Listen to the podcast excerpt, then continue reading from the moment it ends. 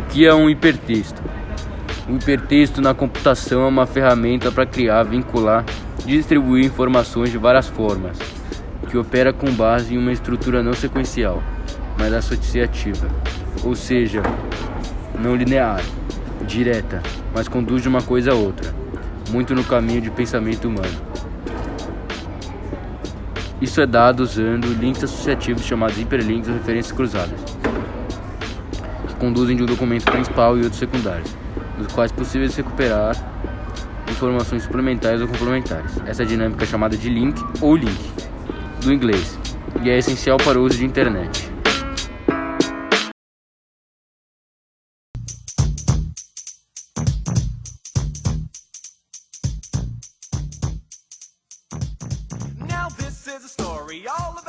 É, a internet para mim é um sistema de redes interligados que permitem a comunicação a longa distância. E eu acho que é isso. Eu acho que é, os jovens de atualmente são bem mais alienados nas redes sociais, no celular, nos jogos, do que antigamente, porque é, a gente não tinha acesso à internet. Bom, na minha opinião, o que deve melhorar é na internet é, a propagação das fake news, que é algo que é, não fica dentro da internet, se espalha pelo mundo todo, na sociedade. Então acho que é uma coisa que é, devemos melhorar. Fake news sempre existiu, mas com a invenção da internet elas se propagam muito mais rapidamente, com muita mais facilidade. Então acho que isso é a internet.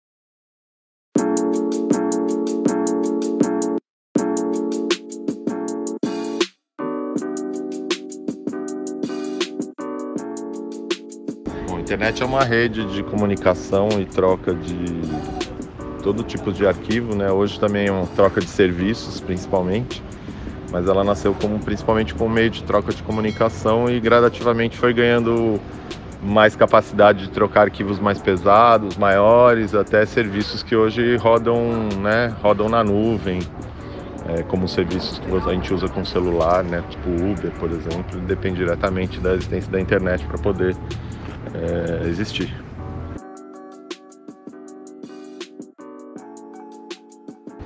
a vida do jovem sem internet era uma vida presencial, né? A gente fazia as coisas, dependia de estar junto mesmo, fisicamente, né?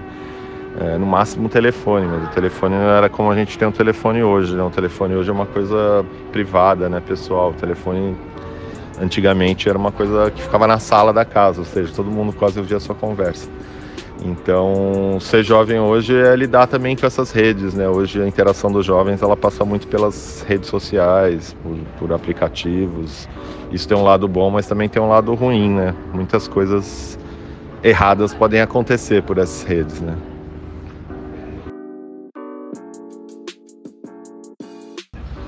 Eu acho que tem dois problemas principais que eu vejo hoje. Um é a invasão de privacidade. Hoje, cada vez mais as, os jovens estão os jovens ou qualquer pessoa está sujeita a, a, ter a sua vida invadida né, por cookies, por tipos de programas que ficam mais ou menos é, filtrando as nossas atividades.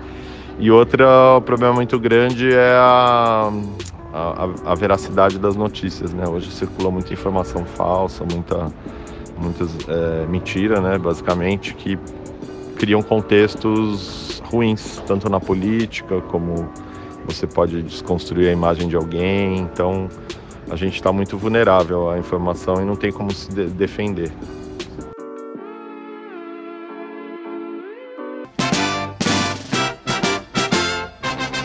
Quando surge ao viver de imponente, no gramado em que a luta o aguarda, sabe bem o que vem pela frente.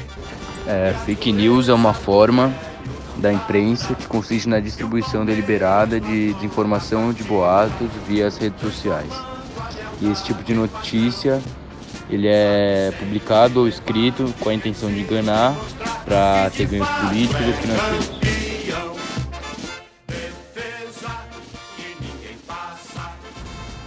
As fake news são mais um sintoma do que uma consequência, ou ainda pode ser uma consequência no cenário educacional cheio de falhas. A falta de política, economia, sociedade e entendimento pode fazer com que milhares de cidadãos apostem na veracidade de notícias falsas.